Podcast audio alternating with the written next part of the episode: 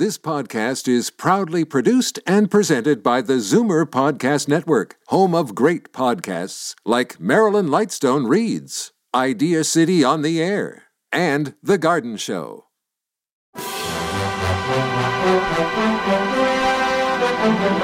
It's Zoomer Radio's Theater of the Mind with Frank Proctor. Open your mind as we fill your head with amazing thrills, chills,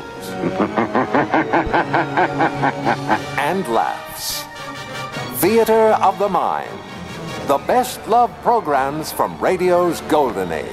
Only on Zoomer Radio. Now, here is your master storyteller, Frank Proctor. Thank you, and welcome to the show. Tonight we begin with one of my favorite shows, Our Miss Brooks. Now, the show to me embodied all the stuff of an entertaining half hour of radio great scripts, great characters, and great actors. So let's start with the lead role, that of Connie Brooks, English teacher at Madison High, played by Eve Arden. Beginning her career on Broadway in the early 1930s, Arden's first major role was in the RKO Radio Pictures drama Stage Door in 1937, opposite Katharine Hepburn, no less, followed by roles in the comedies Having a Wonderful Time in 1938 and in 1939 At the Circus, starring the Marx Brothers.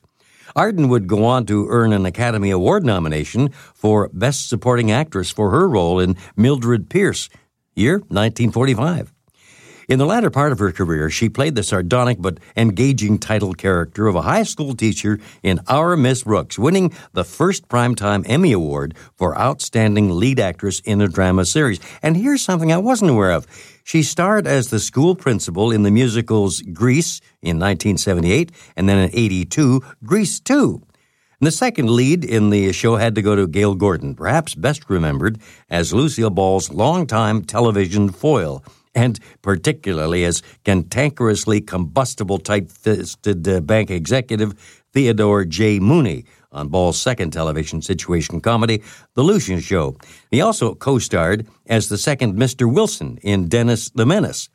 The widely acknowledged master of the slow burn temper explosion in character, Gordon was the first pick to play Fred Mertz on I Love Lucy. But he was committed to Miss Brooks as well as being a regular on several other radio shows and had to decline the offer. And now, here's tonight's show entitled New Job Offer. The sponsors of the Our Miss Brooks program, which follows immediately, wish to congratulate Mrs. Ray Thiel on winning the $49,000 first prize in the Colgate Palmolive Peet Company's 49er Gold Rush contest. Mrs. Thiel, secretary to Mayor Richard J. Marks of Norwich, Connecticut, experienced the thrill of a lifetime when two armored car drivers strolled into her office and dumped $49,000 in $1 bills on her desk. The complete story will appear in Look magazine's August 16th issue, which reaches the newsstands August 2nd. Palmolive soap, your beauty hope, and Luster cream shampoo for soft, glamorous, caressable hair bring you Our Miss Brooks, starring Eve Arden.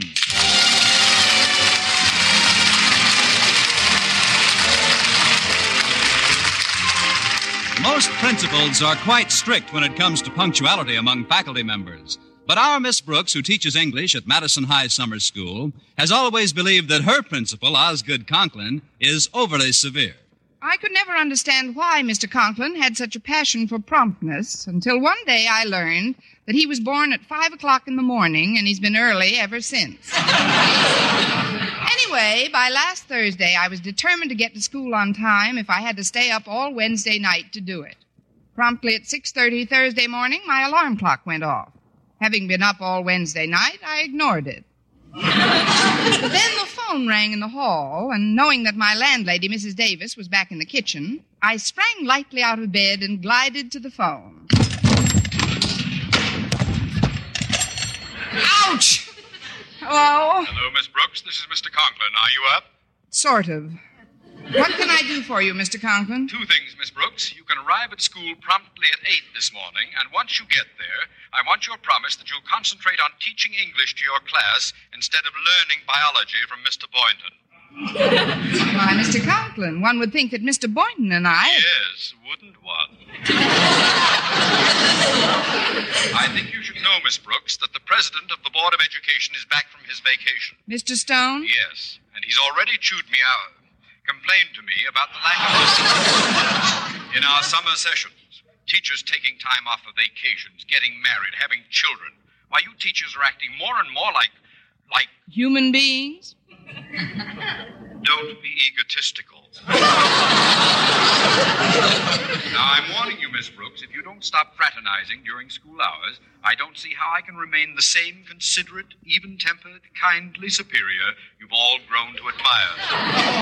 But, Mr. Conklin, I... that's all for now. Just get on the ball, Miss Brooks. And when you get on it, see that you stay on it. What does he think I am, a seal? Get on the ball. No fraternization. Yeah, yeah, yeah, yeah, yeah, yeah, yeah. Good morning, Connie. Oh, good morning, Mrs. Davis. Who was that on the phone? Mr. Conklin. Oh, how is Osgood these days? Horrible, thanks. He's getting more unreasonable every day. You have no idea how fed up I'm getting with his dictatorial nonsense. You wouldn't have to take any of it, Connie, if you had some other job you could go to. Some other job? Yes. You weren't born a teacher, were you? No, it just seems that way. Weren't you once secretary to a Mayor Norwich of Marks, Connecticut? No, but I was secretary to Mayor Marks of Norwich, Connecticut. That's right nearby. Now, there was a swell boss. Well, Connie, I've got a big surprise for you. You may be able to get your old job back just by calling him up. What? I just read where his present secretary won $49,000 in the 49er Gold Rush contest. That's the contest put on by, um, um, Some Uh. big soap company, wasn't it? yes, I, I think it was. So much for living dangerously. Who won Colgate Palmolive Peet's contest? Uh, Mrs. Ray. Mrs. Ray Thiel. Mrs. Ray Thiel. She's the woman who's working for your old boss, Mayor Marks.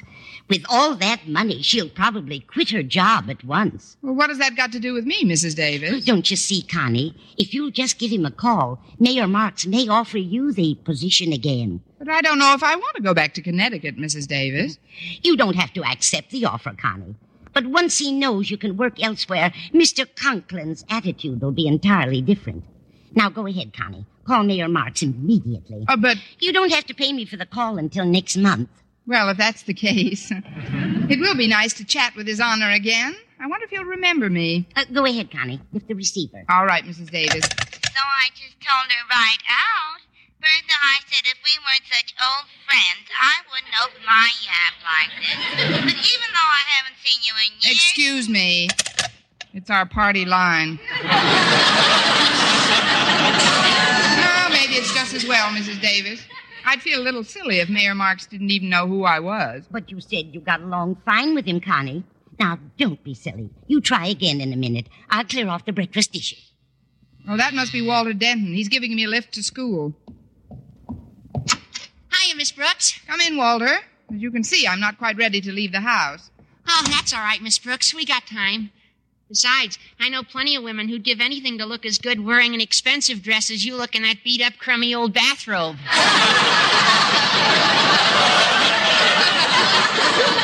Well, thank you, Walter, I think. Sit down for a minute, won't you? Here, read this Look magazine. I'm trying to place a long distance call. Long distance to who? An ex boss of mine. I'll tell you all about it after I talk to him. So then I said, look, Bertha, Duncan Gainsborough just ain't your type of fellow. That's when she tried to stop me. Grace, she says to me, I've always been your friend. Excuse me for interrupting, Grace, but That's I, all right, Bertha. I know this is your problem, but before you marry this man, you've got to.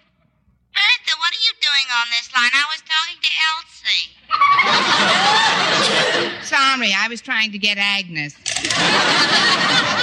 We've got the busiest party line in town. I guess I'd better get ready now, Walter. If you'll excuse me a Oh, minute. I'll- before you go, Miss Brooks, there's something I'd like to ask you. Can't you wait and ask me in class, oh, Walter? Oh, no, ma'am. My question has nothing to do with English. The question is Is a man who, because his daughter happens to be in love with a certain other young fellow than who he might choose if he had the say so over this girl, entitled to constantly kick this young fellow from pillar to post? You're right, Walter. Your question has nothing to do with English. but I gather you're talking about your stormy romance with Harriet Conklin. Exactly, Miss Brooks. You know how fond I am of Harriet, and because of this fondness, I've tried to be patient and understanding. But now I've come to a conclusion. Yes? Mr. Conklin has got to go. it isn't that I mind his treating me like dirt so much, it's a dirty way he does it. how do you combat a tyrant like that? Or how do you avoid him? Honestly, if I were five or six years older, I'd leave Madison High. You may be seven years older before you graduate, you know. But I know how you feel, Walter. I've been thinking of changing jobs myself. Changing jobs? Well, what other kind of a job would you be good for? What a nice way of calling me the ideal teacher. Before I'm led to the glue factory, Walter, I can go back to work as a secretary in Norwich, Connecticut. Mayor Marks can probably use me right now. Gee, Norwich, Connecticut. Oh, but what about Mr. Boynton? You wouldn't want to leave him, would you? I might not have to. As secretary to the mayor, I might be able to wangle a transfer for Mr. Boynton. He could teach there. Oh, that's right. They do have biology in Connecticut, don't they? In one form or another, they must. now, you'd better get on to school without me this morning. I've got to try that call again. Yeah, but you'll be late, Miss Brooks. What about Mr. Ooh, Conklin? Mr. Conklin will just have to wait. You know, I'm beginning to feel strangely liberated, and I like it. Connecticut is beautiful at this time of the year. Gee, we're going to miss you, Miss Brooks. I'll miss you too, Walter. Well, I guess I'll be going now. Be sure and write, won't you, Miss Brooks? Of course I will. Goodbye, Miss Brooks. Bye, Walter. It'll be good to see Mayor Marks again. I wonder how he looks. Well, Connie, did you place your call yet? No, Mrs. Davis, the party line's been in use. Well, you better get dressed and go to school now, Connie. I'll call the mayor for you and let you know what happened right after I talk to him. All right, Mrs. Davis, but before I go, I'll try it once more. So I says, Bertha, I says, well, you've been so busy in the office. How did you ever find time to have a baby? Believe me, Grace, while you've been on the phone, Bertha couldn't have had triplets.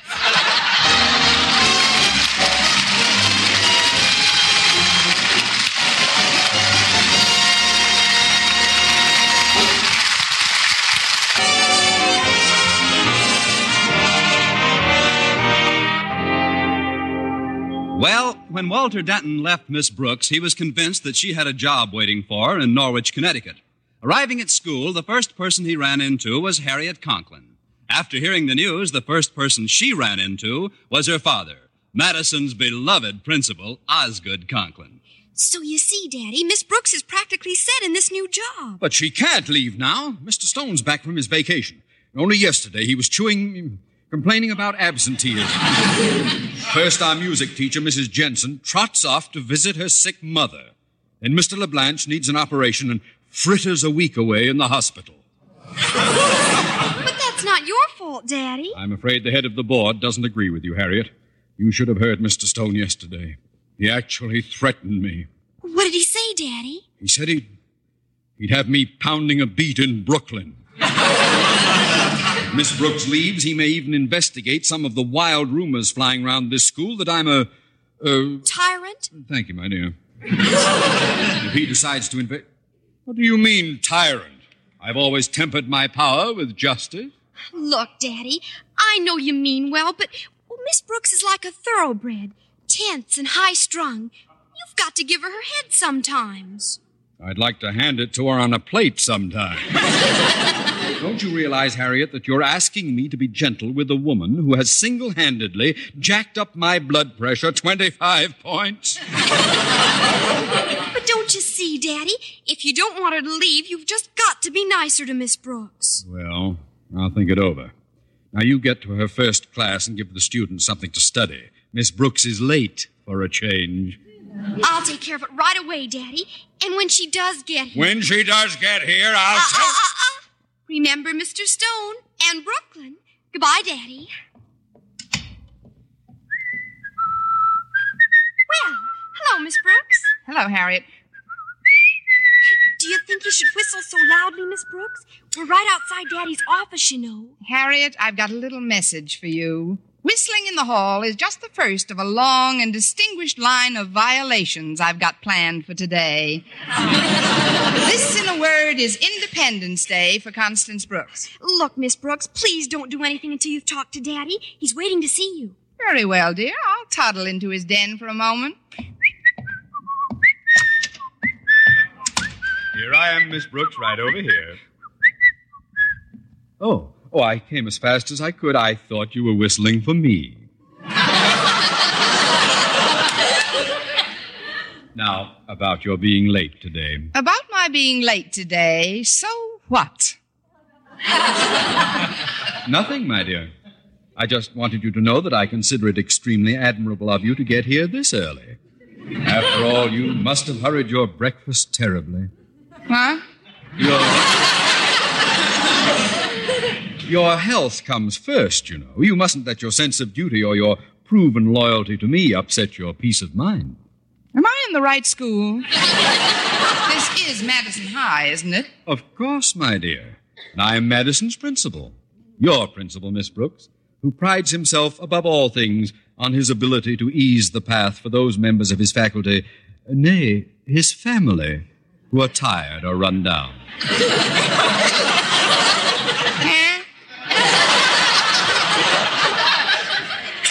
You, you may deny this, Miss Brooks, but you need a respite from your school duties. You still have a zest for living, an enthusiasm for things outside your work. I know you have. Oh, but I. Why, many's the day I've watched you from my office as the final bell rang and you left your classroom. How I chuckled as you galloped through the halls toward some cheery rendezvous with Mr. Boynton.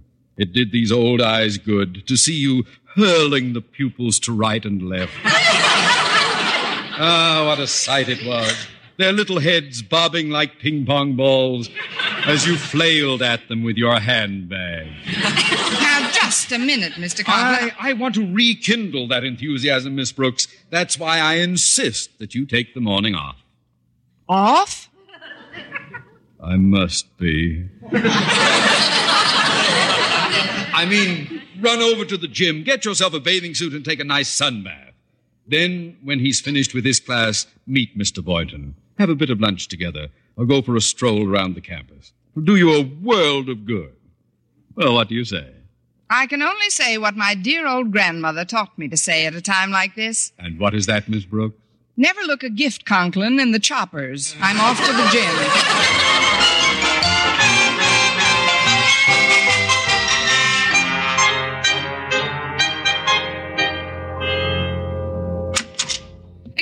Me, Mr. Boynton, but now that you've dismissed your class, I thought I'd say hello. Oh, hello, Miss Brooks. I was just. Gosh, Why, Mr. Boynton, what are you blushing about? you're in a bathing suit. I better turn around.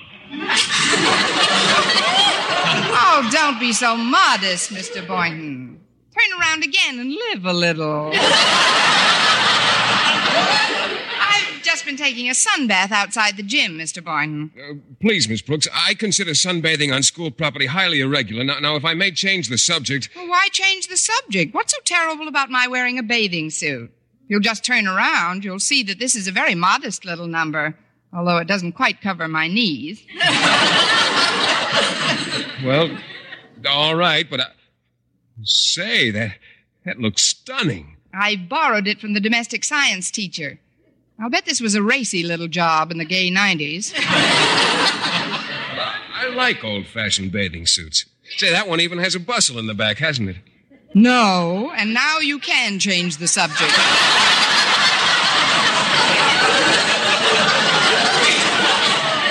or better yet, why don't you change into a bathing suit and we'll go halfies on the sun?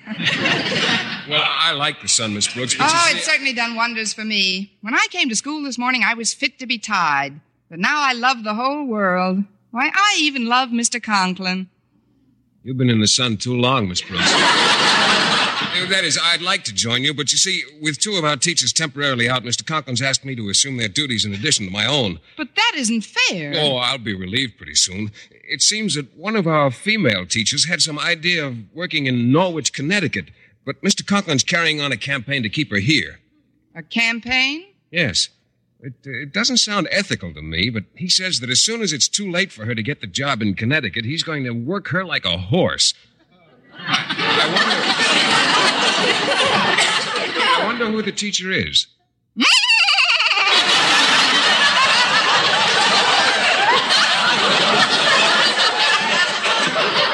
Miss Brooks, what do you mean by that? Just what I said. No wonder he was so sweet to me this morning. Take a sun bath, my dear. Run over to see Mr. Boynton. I'm glad I've got that other job waiting. Make a workhorse out of me, will he? Oh, Miss Brooks, where are you going? I'm going to gallop over to Mr. Conklin's office and plow him under.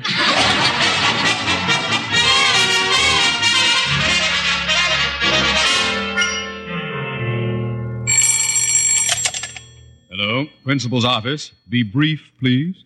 Hello, Osgood. This is Margaret Davis. Is Miss Brooks in her classroom? Uh, no, no, Margaret, she isn't. I sent her out to take a little sun bath. Healthy teachers are happy teachers, I always say. That's very considerate of you, Osgood. Would you give her a message for me when she comes in? Of course. What is it? Just tell her that I spoke with that party on the long distance phone, and the whole thing is off. That party? I'm afraid I don't understand. I'm sorry, Osgood, but it's a highly confidential matter. After all, Miss Brooks wouldn't want everybody to know that the job she thought she could have had as Mayor Mark's secretary in Norwich is being kept by Mrs. Thiel. Oh, dear. Oh, dear, I'm afraid I've said too much. Not too much, Margaret. Just enough. Goodbye, my dear. But Osgood, I said goodbye, landlady. so, there's no job in Norwich at all. Well, maybe now our little whistling tea kettle will shut her spout for a while. now, now, now, Osgood, mustn't lose your temper. Remember the old blood pressure. I've got something to say to you, Mr. Conklin. Oh, you have?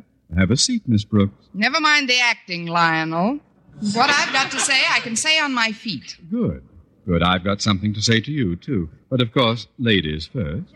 I'm afraid I'm not really a lady, Mr. Conklin. If I was, those words couldn't have occurred to me as I approached this office. Such as. Slave driver, bully, Yes. uh, ogre. Uh, Uh, how about tyrant? oh, by all means, tyrant. Tyrant. Does that complete the list, Miss Brooks? Temporarily, yes. Fine. Now you can listen to my message. Miss Brooks, although you consider me a tyrant, I think you should know that I am a very special kind of tyrant. What do you mean? I happen to be Miss Brooks. The only tyrant you've got! Control yourself, Osgood. Watch that pressure, boy. you see, Miss Brooks, Mrs. Davis called while you were sunbathing on my time to inform you that there is no job open in Connecticut. No job open, but However, since you seem so fond of secretarial work, you can take these reports home and type them neatly in triplicate. And one more thing, Miss High and Mighty. Don't you ever again dare to talk to me in the loud tone of voice you assumed this morning. Is that clear? yes, it is, Mr. Conklin.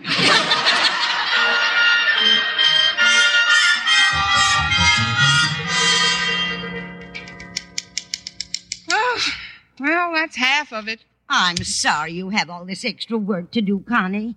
I can't help feeling it's my fault. Oh, it couldn't be helped, Mrs. Davis. I should have known Mrs. Thiel wouldn't give up her job just for a few measly $49,000.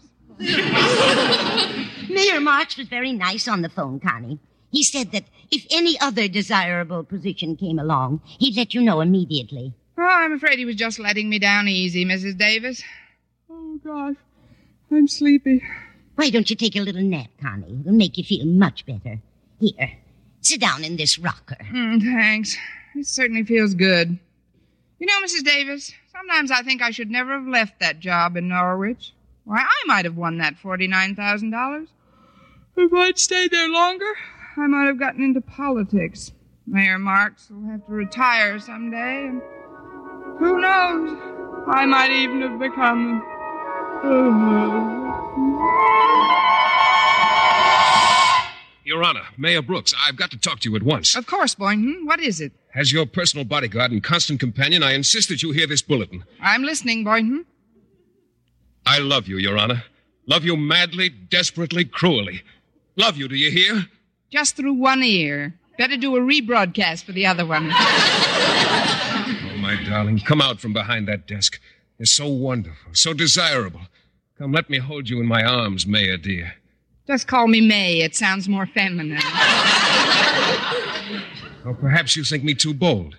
Maybe I should strive harder to control my passion. After all, yours is a position of trust. You're a high public official, the mayor of the city. The mayor, yes, but I am also a woman. And what a woman.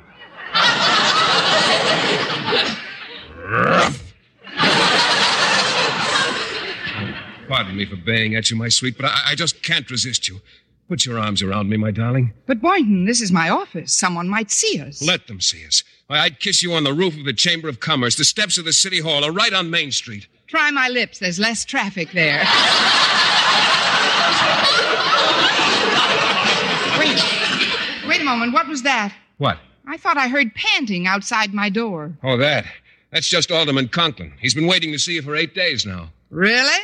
Well, take off his leash and bring him in. Yes, Your Honor. Hello, Your Honor. Your nice, nice honor. How is your sweet, kind, glorious mayorship this lovely afternoon? Down, Conklin. What is it you want? Be brief. I want to tell you something, something I think you should know. Yes? There's been a mutiny. The people have rebelled against your tyranny, and in a free election, a free democratic election, I have just been elected governor of this state. Governor? Oh, no. Oh, no, they can't, they can't elect him governor. No, Connie, No. wake up, Connie. Huh? Hmm? What? Oh, oh. Oh, I'm so glad you woke me, Mrs. Davis. I was having a daymare about Mr. Conklin. I I'd better wake you, Connie. This wire just came for you. Oh, let's see it. Well, it's from Mayor Mark's secretary. It says, Dear Miss Brooks, can offer you important position in local firm. This job pays double the salary you receive as a school teacher. Please answer by return wire. Signed, Mrs. Ray Thiel. Why, Connie, that's wonderful. Are you going to accept it? No, Mrs. Davis, I'll have to turn it down. Turn it down? But what's wrong with the position they're offering? It pays double your salary as a school teacher. That's what's wrong with it. I can't afford to work that cheap.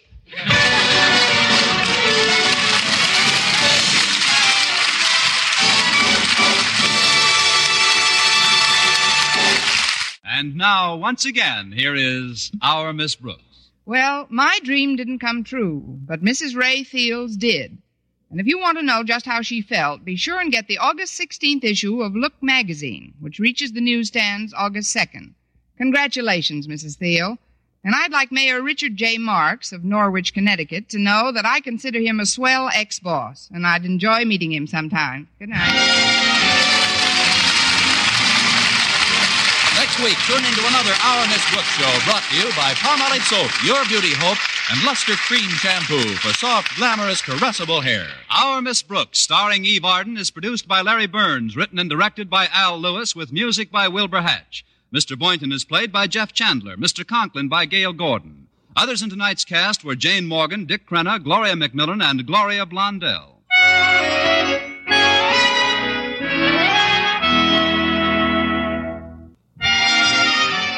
For mystery liberally sprinkled with laughs, listen to Mr. and Mrs. North Tuesday evening over most of these same stations. And be with us again next week at the same time for another comedy episode of Our Miss Brooks. Bob LeMond speaking. This is CBS, the Columbia Broadcasting System.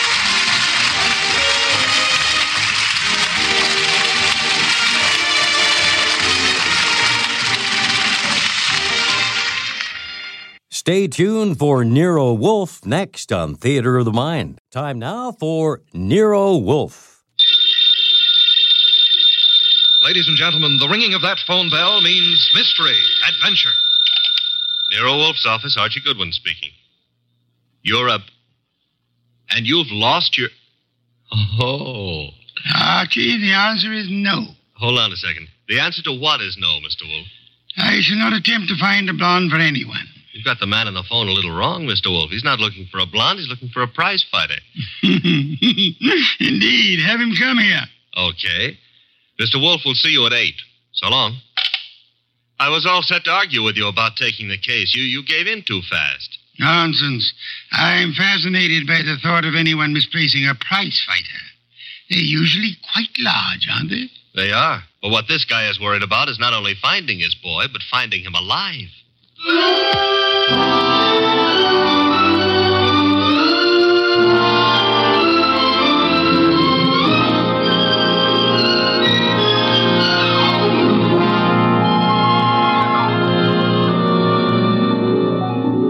and gentlemen, it's the bulkiest, balkiest, smartest, and most unpredictable detective in the world. That chair-born genius, Nero Wolfe. Created by Rex Stout and brought to you in a new series of adventures over this NBC network in the person of Mr. Sidney Greenstreet. The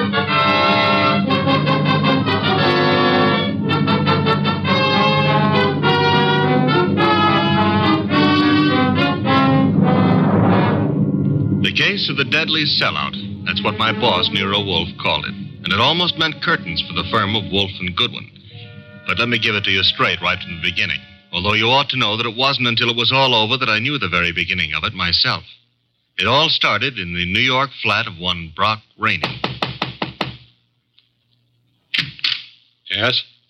My name is Jerry Fay. I'm supposed to know you? Being a very good friend of Pepe Gatto's, it's time you got to know me. May I come in? Oh, sure.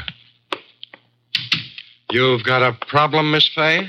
Pepe took a fall at the garden last night against a coffee and bum named Eubanks, right? As far as I know, Sister Gatto met his match. Please, Mr. Rainey, do me a favor. Skip the sausage meat. It happens I saw the 1200 bucks you counted out to him to take a quick dive in the first. Mm, you did. How else would I know? Okay, then here's my wrist. Slap it, Miss Fay. I'm a bad bull. Now, look, who's kidding who? I don't care if Peppy makes himself a few deals on the side. I should worry whether he gives those meat eaters on the benches a run for the ducats. What's it to me? If you're not worried, Sugar Plum, then neither am I. Also, I'm a very busy man.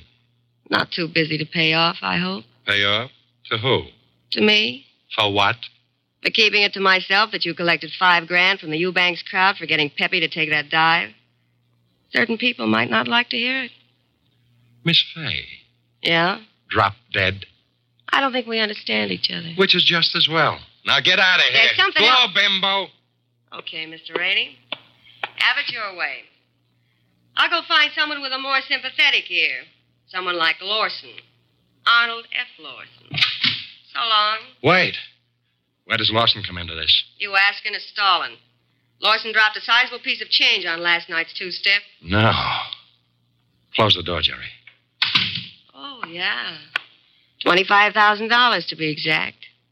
That's a lot of corn to lose because a cheap fight manager arranges a frame. At least Arnold Lawson might think so. Sit down. Who's tired? Look, Mr. Rainey, it goes very simply in only one way. Lawson at yet knows from nothing except that your boy Gatto lost the fight. He may suspect, but he don't know. And he really don't have to know. Glad to hear you say that. And I'll be glad to see the shade of 3,000 long green banknotes. How much? You heard me, three grand. Get out. Okay, I'm going. To the next phone and call Lawson. Look, Jerry, give me time, huh? I haven't got that kind of dough right now. I Tell gotta- it to Lawson. When he gets through with you, you won't need any kind of dough. You know, I've got Gatto set for a go with Mellish, the title contender. Gatto can take him. Please believe me, he's going to take him. So? So after what happened in the Eubanks fight, the odds on Gatto will be like a war debt. We can clean up. we Listen, can make a... Heel, I wouldn't trust you from 11.59 to midnight.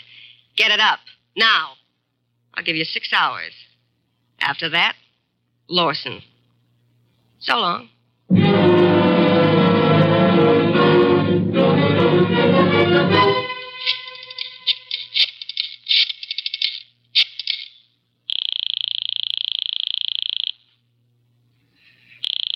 on, come on. Hello? Hello, Rainey, this is Gatto. Hiya, baby. Look, the boys dropped in on me at the office at Mindy's. Lawson wants to see me. Lost? Look, Bum, I'm the one with the cauliflower ears. You heard me. And what do I do? Nothing. But Don't but go near him. Stay home. Let me take care of it. How? How? What do you do? I don't know yet, Pepe, but I'll find a way. How did he find out? Your girlfriend. What? She, she wouldn't do that. She hates the guy. Hate him or love him, she told him. I, I can't believe it. I, I suggest you call our little doll Jerry and give her your regards for the double cross. Meanwhile, stay put in your apartment. Don't move. but Rainey. Hello. Hello.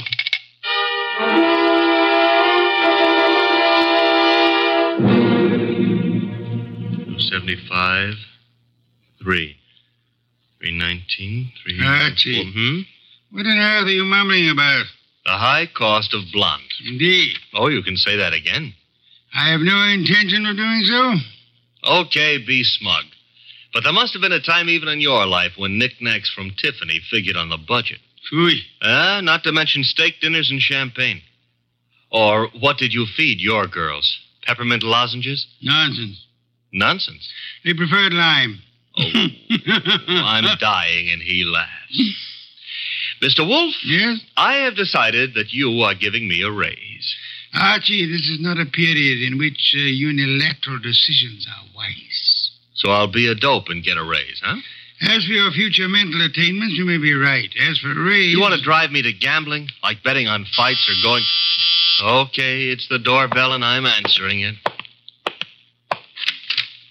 The name's Rainey. You're Goodwin? I'm Goodwin. Come in. Is Wolfe in? Mr. Wolfe is always in, unlike prize fighters, I guess. Come on. Thank you. Mr. Wolfe, this is Mr. Rainey, the man who lost his prize fighter. How do you do, sir? I'm not doing so good. Mr. Wolfe, you gotta help me. That would depend. On what? The fee?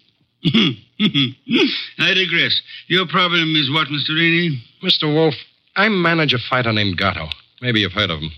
I have not. However, that is of little significance. You are having difficulty with this Mr. Gatto? I'm not having difficulty with him. I can't find him. Uh, maybe you better let me give you the whole picture, huh? Very well. Well, Gatto is an up and coming boy, Mr. Wolfe. He had a little upset last week with a guy named Eubanks. But everybody knows, in spite of that, Gatto's heading for the big time. I think he'll prove that when he goes against Mellish. Mr. Mellish being another pugilist, huh? Uh, that's right, Mr. Wolfe. Now, Pepe, that's Gatto. Pepe was due at the turf club this afternoon to meet the opposition management and go over the setup. He was due, but he didn't show. I waited all afternoon, and then I started the phone calls and taxis. The results? No results. I combed every joint I ever knew him to buy a beer in, and the score was zero.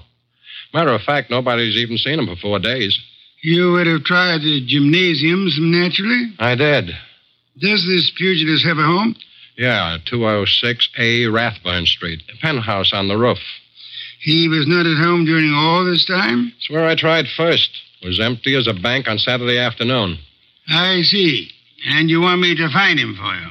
If Pepe blows this fight, Mr. Wolfe, it'll ruin his career. And the preservation of his career is worth a good deal to you? I got a check for two grand right here. Archie? I'll get it. Two thousand dollars. Very well, Mr. Rainey. I shall take immediate steps. I got a cab waiting outside. We can get started right away. We? Phew. I shall remain here. But how do you expect to. Archie, Yes, Mr. Wolfe. you will leave with Mr. Rainey. I need information. You might try the Rathburn Street penthouse to start with. But I've already been there. Lord, all due apologies, Mr. Rainey, suppose you restrict your activities to pugilists. Archie is a trained observer. You are not.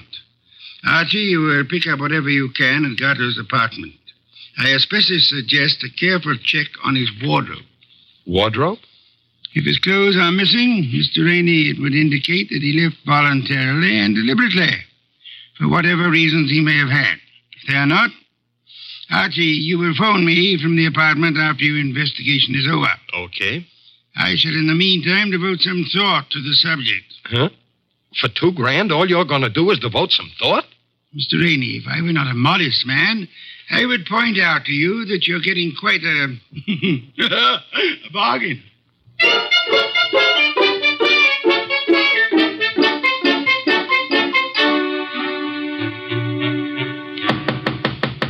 Gatto? Gatto? He's not here. I told you that. I was up here before. He left the door unlocked? I had a key. Guess I forgot to lock up after I left. Now, let's look around. Bathroom? Yeah. Hmm. Empty. Hmm. It's a nice penthouse. Is That a closet? Yeah. What do you think? He's playing hide and seek? Try it. Okay. Anything in there? Nothing I'm looking for. What's that you found? A hat. Well, let's see. A lady's hat. Yeah, smart and expensive. Label reads a Madame Yetta original. Hmm, that bunch of lace and feathers cost somebody a fast half a hundred. Yeah, probably one of his girls left it behind. And maybe she'll call for it. Come on, we'll take a gander out on the roof. I took a gander out there. It's bare as a bone. Uh-uh. What have we got over there with the chimney? Where? Over there. Uh, just an old awning. Got blown down in the storm last month. Mm, Be right with you. What are you doing? Looking under it. Oh, brother. You, you found him. Yeah, we found him, chum. A little late. Two holes in his dorsal development and dead as a clay pigeon. Yeah. Well, what have you got to say? Well, now at least the bookies will cancel all bets. We both save our dough. Yeah. I got to phone Mr. Wolfe.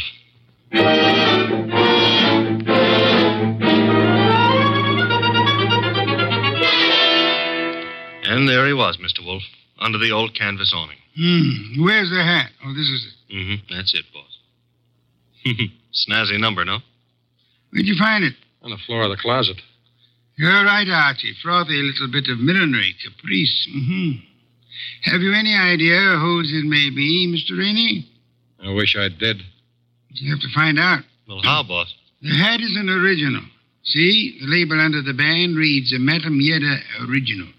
Tomorrow morning, Archie, you will interview Madame Yetta Yes, boss. and discover in your inimitable fashion for whom she made this chapeau.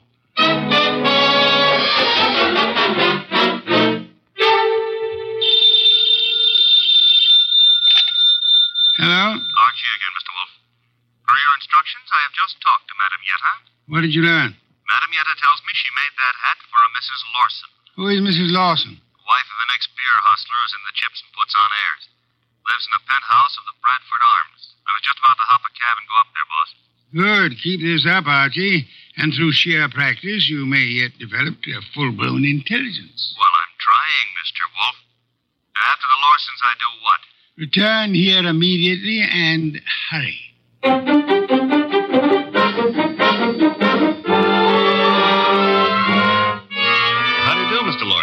Oh, Mr. Goodwin. My secretary tells me you're a detective. My boss might argue with you on that, Mr. Lawson. Your boss? It happens I work for Nero Wolfe. I see. And you wish to see me about. About this hat. Hat? Oh, I see, yeah. Well, Mr. Goodwin, please believe me, I never wear hats like that. Would your wife be likely to say the same? My wife? Just what are you getting at? Would I seem too nosy if I asked how well you and your wife know Pepe Gatto? How well do we know who? Pepe Gatto. The pug? No, no, not such a pug. No, huh? I lost 25000 on him in the Eubanks fight. You ask me, he laid down like a dog. And did you talk it over with him? Talk it over with him. Never seen the man in my life. Not even at the fight? No, I placed the bet over the telephone. I'd scarcely have anything to do with a character like Gatto, Mr. Goodwin. You surely won't from here on out, Mr. Lawson. What do you mean? Gatto is dead. You don't say. He was murdered last night. Murdered? And what would you say, Mr. Lawson, if I told you that this hat is your wife's and that it was found in a closet in Gatto's apartment? Now, wait a minute. Let me get this straight. Are you implying. Not implying. Facts are sticking out. What time was this dumb brute done away with? Oh, I'd set it at somewhere between 5 and 7 p.m. last night. Well, you said it very conveniently. Thanks. Why? My wife and I drove out of the city at 4.30 yesterday afternoon. Didn't get back until 2 this morning. And this hat? It took wings and flew into Gatto's closet? Is that the answer? No, that's not the answer. Then what is? This is. A month and a half ago, I was with Celia on a bus top. She was wearing that hat, and the wind blew it off her head. I see. And from there, we figure that somebody picked it up, and it finally wound up at Gatto. You can figure anything you please. Personally, I don't feel in any way obligated to figure anything. Darling, I was just on my way out and. Oh, I'm sorry. I didn't realize you were busy. Yes, I am busy, Celia. Wait a minute. He's not all Run that along busy. now, dear. You'll be late. But I want to talk Run to her. along, Celia. Yes, darling.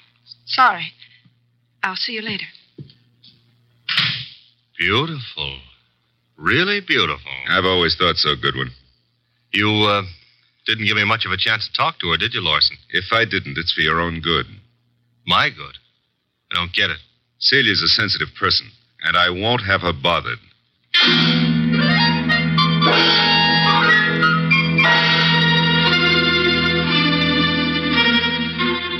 And do you mean to tell me you let him scare you? Let him scare me.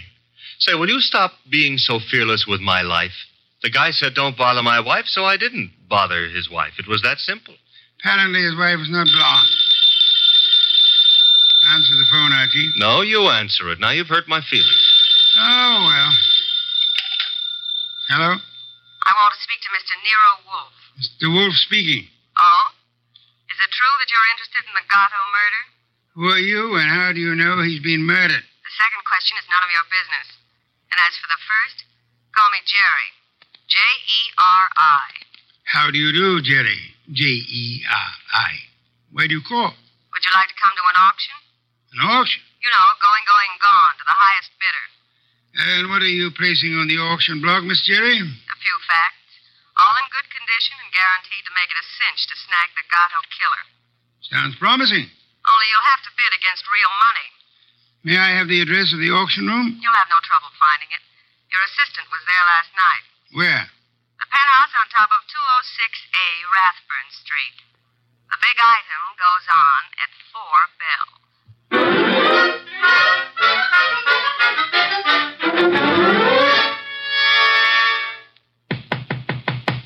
Yeah? Who is it? Man named Wolfe sent me. Just a sec. Hmm. You're Jerry, huh? I was expecting the man named Wolfe. Unfortunately for me, honey, when he's expected, I usually show up. Come on in. You? See, I'm the legs of the combination. He's the brains. It makes uh, makes a nice division of labor. I see. You came in plenty of time. On the nose is our custom. Where are the rest of the bidders? Any second now. Mm-hmm. How many besides me are coming? One. Small auction. But big action. How'd you happen to decide on this? I knew Gatto pretty good. And you were fond of him pretty good, huh? How did you guess? Well, you've got a key to this place of his, or you couldn't let yourself in. It adds, no? Gee, you should have been a detective. Just what I keep telling Mr. Wolfe. Look, tell me, Jerry, darling, this other person who's coming to the auction. Who? The killer? You don't say. You sure the killer isn't here already? Look, I didn't kill him. Ah. The story you would like me to believe is that you witnessed the killing, huh?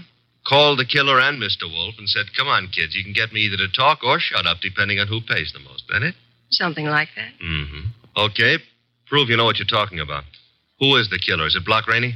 Should also have your head examined, pretty boy. I talk for dough and only for dough.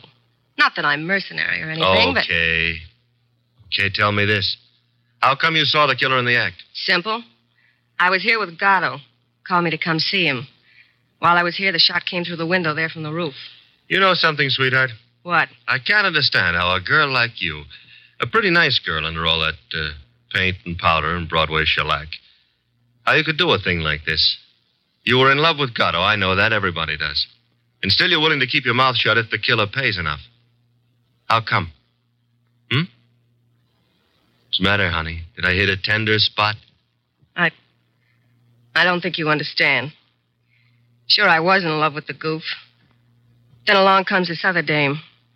She's rich and beautiful, and she has everything to give him. Ooh, do I know her? Of course you do. She. Jerry. Uh, Jerry.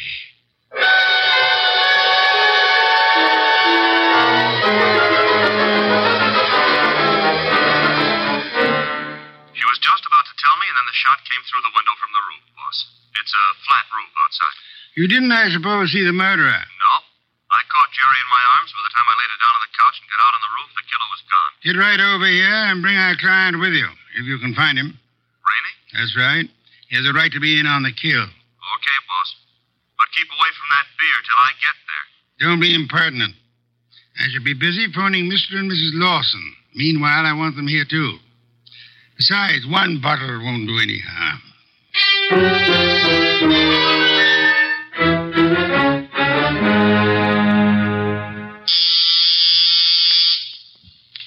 Ah, there they are. Let them in, Archie. You remain seated, Mr. Rainey. Okay, Mr. Wolfe. Well, come in, Mr. Lawson. Come in. Mr. Wolfe here? He's here. Nice of you to come. Anything to help the law. Ah, Mr. Lawson. Your wife didn't come. Uh, no, Mr. Wolfe. She was out when you called. Sorry, I forgot to tell you. I left word with the butler, however. Mr. Lawson, about 20 minutes ago, a girl named Jerry Fay was killed. So? She was killed in your neighborhood, in the flat formerly occupied by one Pepe Gatto. Where would that be? Maybe your wife knows where the flat would be. How dare you, sir? No histrionics, please.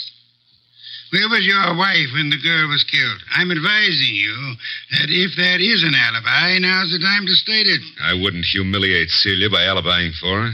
Then the police will pick her up. But she didn't kill this girl, Mr. Wolfe. You have reasons for that opinion? The best of reasons. I'd be grateful if you'd state them and let me be the judge of their excellence. One should do. This one. Celia's out in the country visiting her mother. No? Does that settle it? Possibly. What's her mother's telephone number? Why, uh. Merely a routine check. Well, can't you take my word?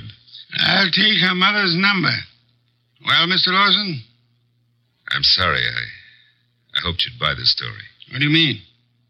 The mother's been dead for ten years. I see. Well, I don't. What's the idea? It's known as marital devotion, Archie.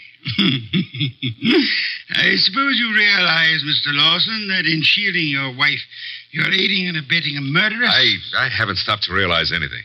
When Goodwin brought me that hat, I didn't know what to say. Oh, you pitched me a curve then, too. Well, I suppose you might call it that, but. And she didn't lose the chapeau off a bus top. No, but you've got to understand. Celia's the dearest thing in life to me. Yeah, so's a lady rattlesnake to its husband. I suggest it is time for you to be objective in this matter, Mr. Lawson. What do you want to know? Tell us where she can be found. I, I have no idea. When is she expected to return home? Never. Oh? You see, we we had an argument. I doubt that I'll ever see her again. Then we're quite on our own, Archie. To do what? To make a journey to Gatto's apartment.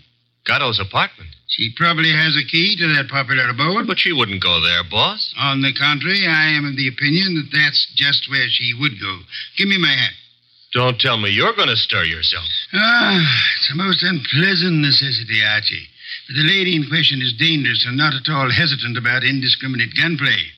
Get out the car, Archie. We'll make the journey to Rathbun Street penthouse with the hope that Celia Lawson will show up in time to mourn her lost love. Uh, uh, you want me to go along with you, too, Mr. Wolfe? Yes, indeed, Mr. Rainey, I do.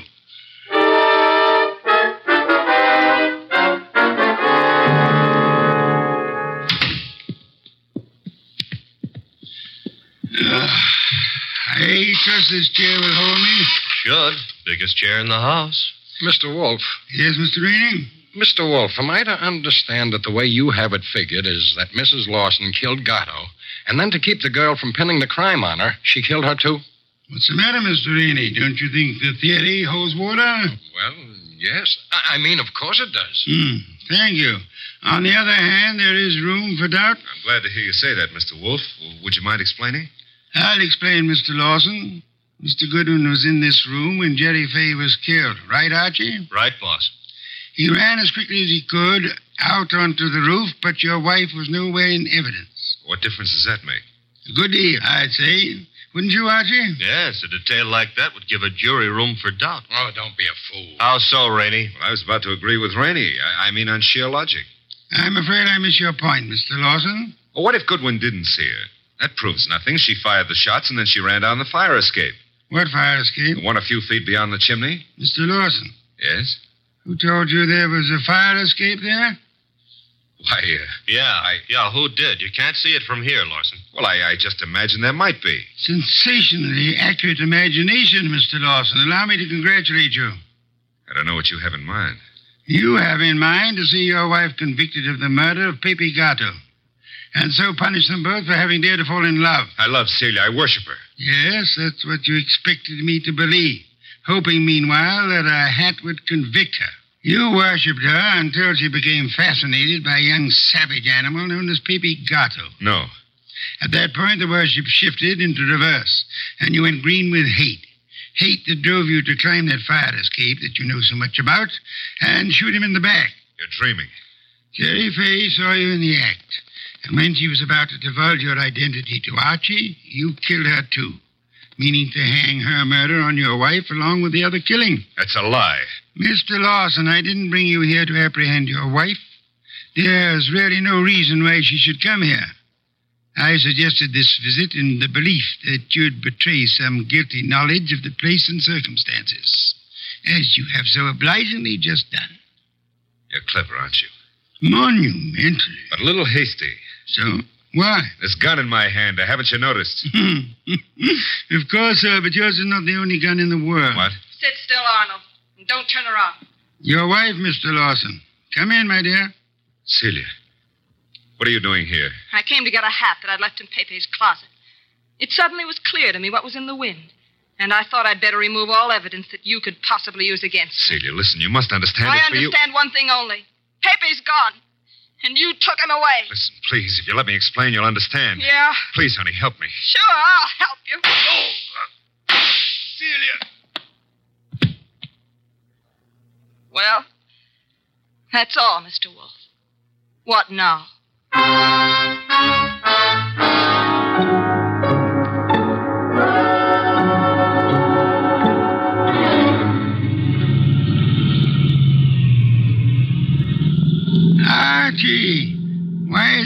You drive it always gets so crowded outside? Will it go tough on her, boss? Why not? She killed a man in cold blood. Though she actually saved our lives while doing so. I hope that helps her at the trial. I hope so, Archie. After all, if she hadn't done what she did, what would have happened to the lobster bisque? What lobster bisque? The lobster bisque that Fritz is making for dinner. Hurry, Archie. Really can't be appreciated unless it's eaten hot.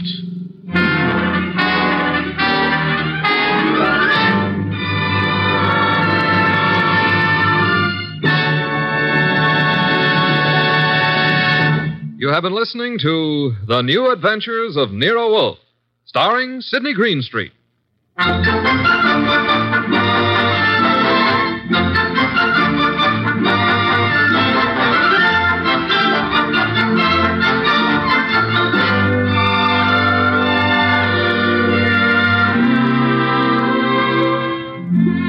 Tonight's transcribed story was based on the characters created by Rex Stout.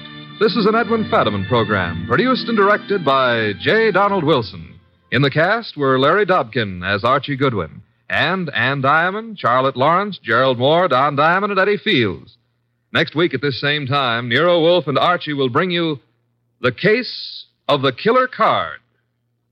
Don Stanley speaking. Three chimes mean good times on NBC. Saturday night is date night, and NBC has a lively lineup of music and fun to help your courting along. Tomorrow, Dennis Day brings you a melodic and mirthful 30 minutes, and then Judy Canova gets together with her gang for a sparkling session of mountain style song and laughter, followed by singing MC Red Foley and his friends on that exciting parcel of Western tunes and mayhem Grand Ole Opry. Here's Sam Spade. Three chimes mean good times on NBC. Thank you for listening. Tomorrow night, it's My Favorite Husband, followed by Gunsmoke. Thanks to Joel Schoenwell and Paul Stringer for technical support. The executive producer for Theater of the Mind is Moses Neimer. I'm Frank Proctor. Have a great night. This podcast is proudly produced and presented by the Zoomer Podcast Network, home of great podcasts like Marilyn Lightstone Reads, Idea City on the Air, and The Garden Show.